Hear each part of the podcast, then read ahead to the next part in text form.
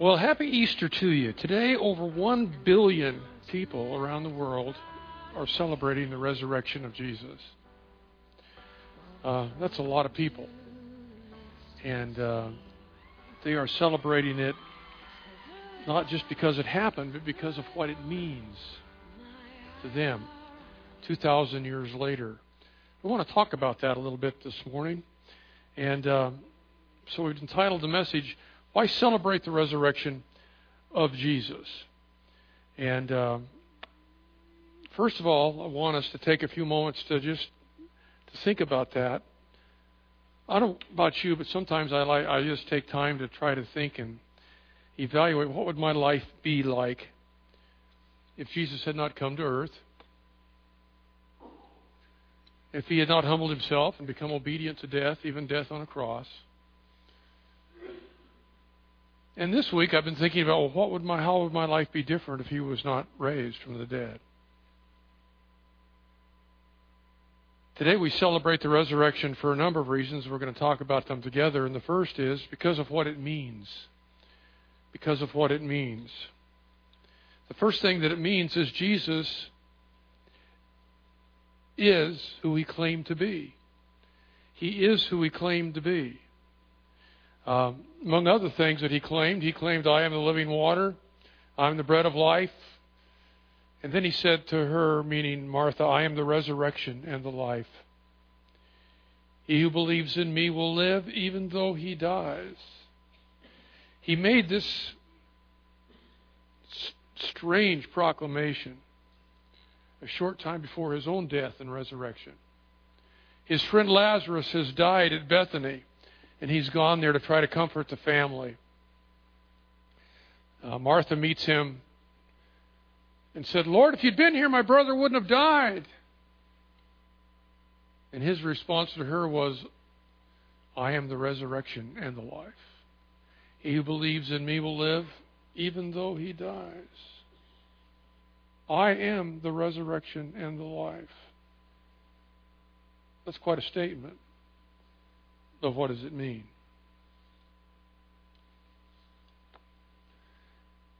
It is a claim that he has authority over death, that he has authority over the grave. In John 14, verse 16 or 6, Jesus answered, I am the way, the truth, and the life. No one comes to the Father except through me. I am the source of life. In the Old Testament, it was prophesied that when Messiah came, among other things, he would heal the sick, he would make the blind to see, lame to walk, he would feed the multitudes, he would do all of these things, and Jesus did all those things as predicted. But when it came to Lazarus in John chapter 11, he not only made a claim, he demonstrated he had the power over death and had the power over the grave because he went to the tomb and says, Lazarus, come forth, and Lazarus came out alive. And he'd been dead for four days. And what happened was the Pharisees and the scribes up in Jerusalem heard of what had happened, so they sent down an investigative team to find out for themselves. And sure enough, when they got there, what did they find? They found Lazarus alive and well. And there was a definite, unmistakable, irrefutable evidence that Jesus had the power over life and death. That he was who he claimed to be. He was the life. It also means Jesus has the power he claimed to have. In Matthew 28 18, Jesus told his disciples after his resurrection, All authority in heaven and on earth has been given to me. Earlier, he had told them, in John 10, verse 18, No one takes my life from me, but I lay it down of my own accord. I have authority to lay it down, and I have authority to take it up again. This command I received from my Father. Jesus claimed to have the power over death And he demonstrated it through his resurrection. The Romans crucified him. They put him in a stone tomb. They sealed the tomb with a rock that probably weighed at least a ton. And they posted a guard outside. Why? Because he had predicted that he would rise from the dead. So they took these precautions to make sure that that wouldn't happen. Or that no one would claim that he was risen, but that they, they had stolen the body. But then they would claim that he had risen from the dead. Well, first of all, they would have the same problems. They would be confronted by a stone that weighed over a ton. They would be confronted by the guards who were sent there to protect uh, the body of Jesus from robbery. But amazingly, because he had predicted that he would rise from the dead, and they were afraid that he would. Why were they afraid that he would? Because they saw the evidence of Lazarus at Bethany just a few days before. It's interesting as you read through the Gospels, you find that the whole interaction behind the scenes changes with the res- resurrection of Lazarus. The scene changes, the uh, drama changes. It gets ratcheted up a notch, notch after the uh, after the resurrection of Lazarus, uh, because they know that he has power that he claims to have. They don't know what to do with it. So their answer is, well, let's make sure we put him to death and we do it soon. What does it mean? It means Jesus is who he claims to be. He has the power he claimed to have, but also that he promises to do. He does what he promises to do. In Mark 10:34, Jesus said to his disciples, "We're going up to Jerusalem." And the Son of Man, which is a reference to the Messiah, meaning himself, will be betrayed to the chief priests and the teachers of the law. They will condemn him to death. They will hand him over to the Gentiles, who will mock him and spit on him, flog him, and kill him. In three days, he will rise. What's Jesus telling his disciples? They're going to kill me, but after three days, I'm coming back. I'll be back. In Matthew chapter 25, verses 5 and 6, this is a wrong verse, but it's if you read the proper passage in Matthew 28, you find in verses 5 and 6, the angel said, Come, see the place where the Lord lay. He is risen, and then he, the angel said these words, just as he said. He promised that he would rise, and he has, just as he said that he would. It means that Jesus is who he claimed to be. It means that he has the power he claimed to have. And it means that he does what he promises to do.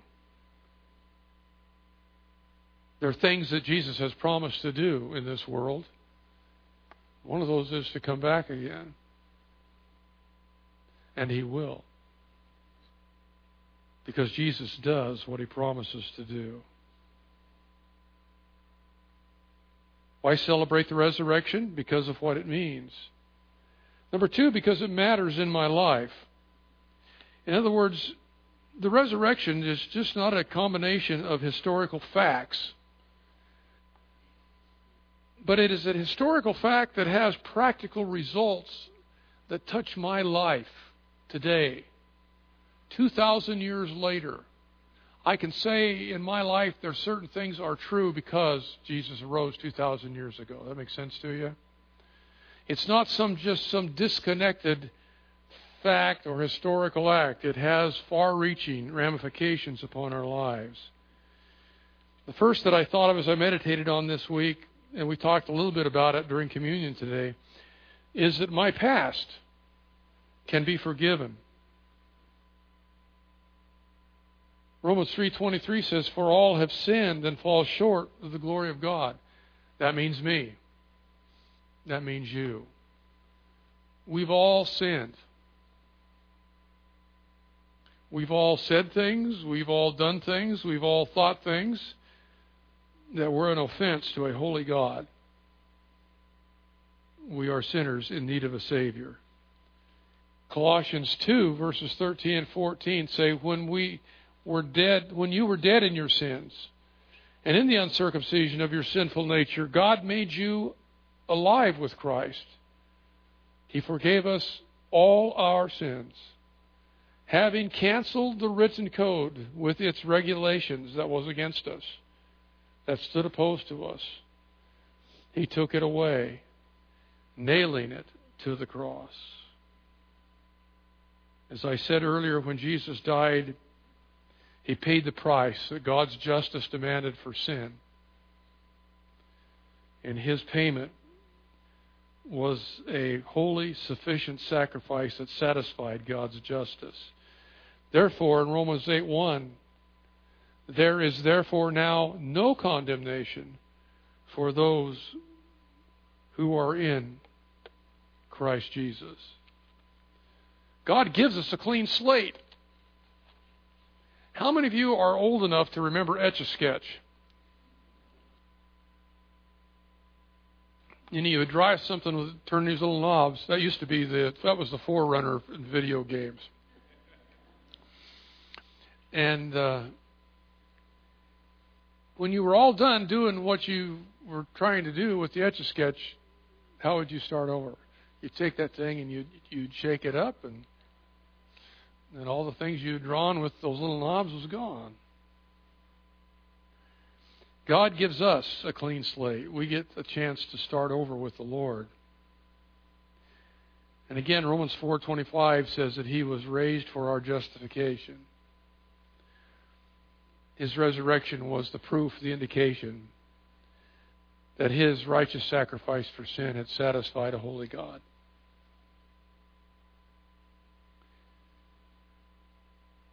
So the practical, one of the practical reasons why we celebrate the resurrection is because our sins can be forgiven. The second is my present problems can be managed.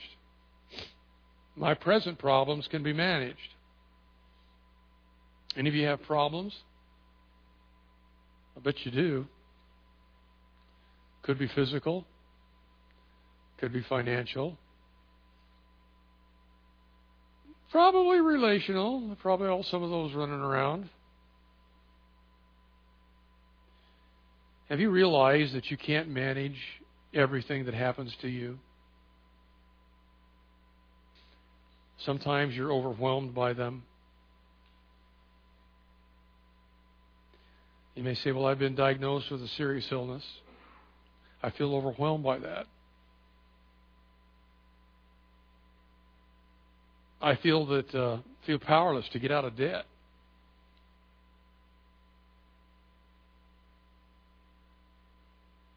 The relationships in my life are all messed up. I don't know what to do about them. Well, I have news for you. You were never meant to handle all the problems of your life on your own. You were never meant to.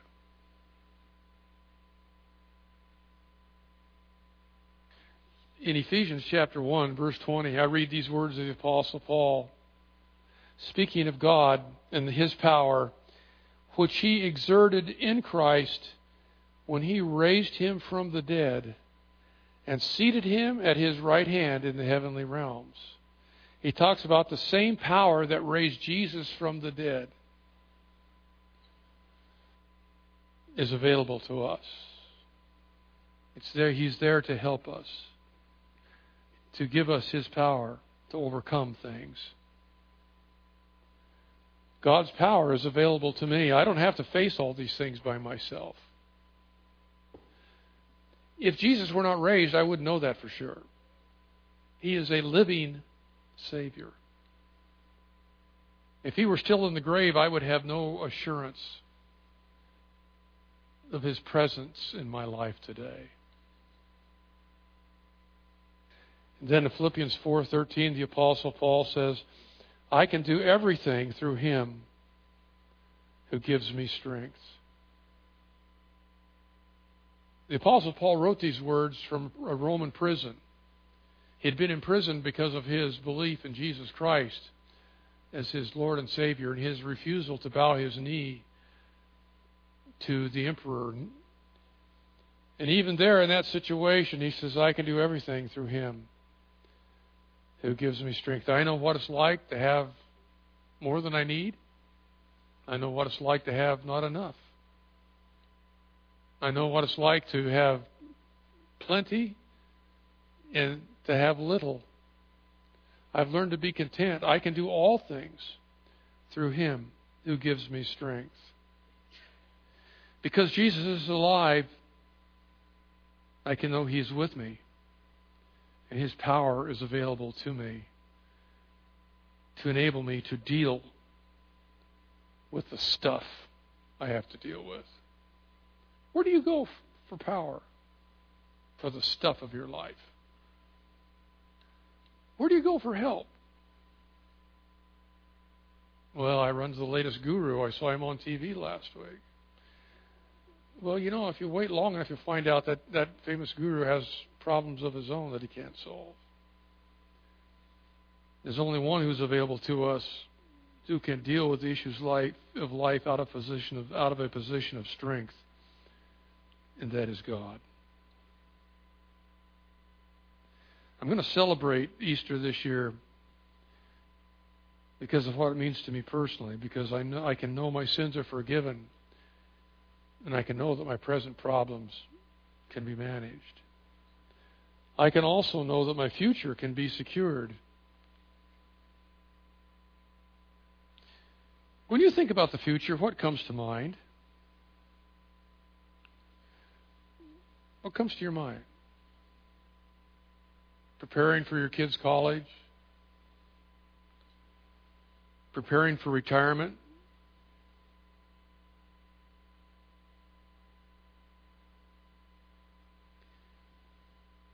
You know, we don't like to talk much about death. Very few of us have ever shown have ever thrown a block party to invite people to come over and discuss death. We call it a thanatopsis party. When's the last time you invited a life insurance agent to come over without him initiating the contact? No, we don't like to talk about it. We don't like to see it as being inevitable. We like to push it off. To some nebulous, undefined time in the future. It's probably after I'm 90 years of age. But God tells us that death is inevitable. But did you know that you can prepare for eternity today?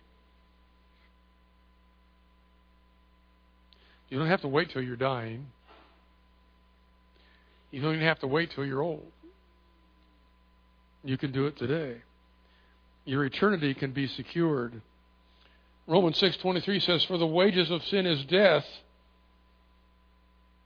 That's the bad news. But the gift of God is eternal life in or through Christ Jesus our Lord. It is a gift to us. God offers it to us through the Lord Jesus.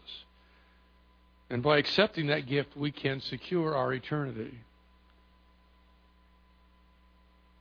John 17:3 Jesus said, "Now this is eternal life that they may know you, Lord God." He's praying to God the Father, the only true God, and Jesus Christ, whom you have sent. 1 Peter 1 3. Praise be to the God and Father of our Lord Jesus Christ. In his great mercy, he has given us new birth into a living hope through the resurrection of Jesus Christ from the dead. Because Jesus is risen we have hope. And the hope is given to us through a new birth and imparting to us of spiritual life through faith in Jesus and his sacrifice. It's because of that that we have hope in our lives. We don't have to live our lives in despair or without hope in a hopeless world. How many of you got any hope out of the news this week? Just full of hope, wasn't it? Ha ha ha. God tells us in the Bible that Jesus' resurrection is the foundation upon which we build our hope of eternal life.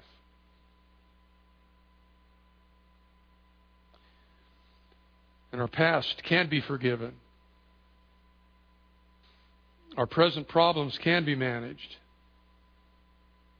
Because Jesus is alive, He is available. He is available to me to help me deal with the challenges of life. He said, I'm with you.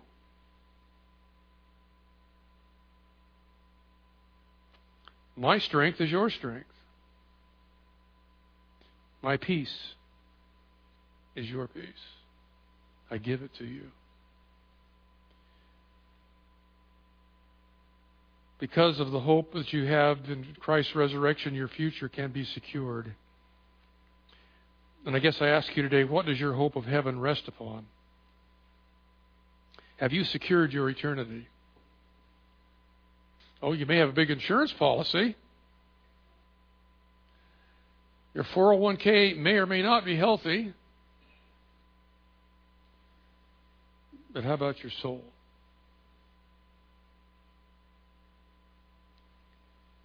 What is your hope of eternity built upon? Jesus said there's only one way. It's through faith in his sacrificial death and resurrection.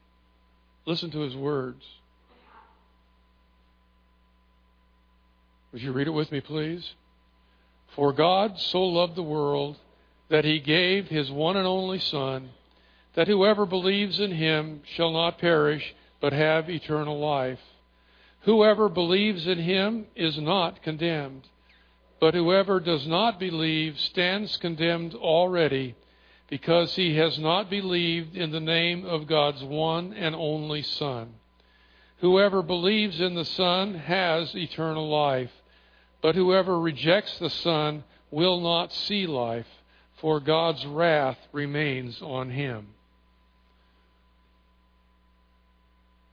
Why did God send his Son? That whoever believes will not perish but have eternal life. Why are people condemned? Because they've not believed. Because they reject Jesus Christ. They reject his sacrifice on the cross. And whoever believes in the Son has eternal life. But whoever rejects the Son will not see life for God's wrath remains on him. Would you bow with me in prayer?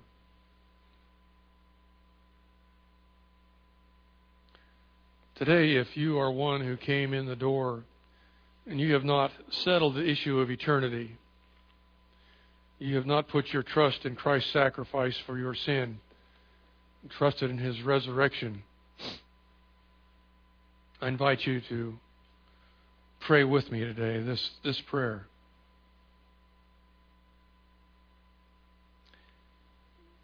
Dear God, I'm tired of carrying the guilt of my sin.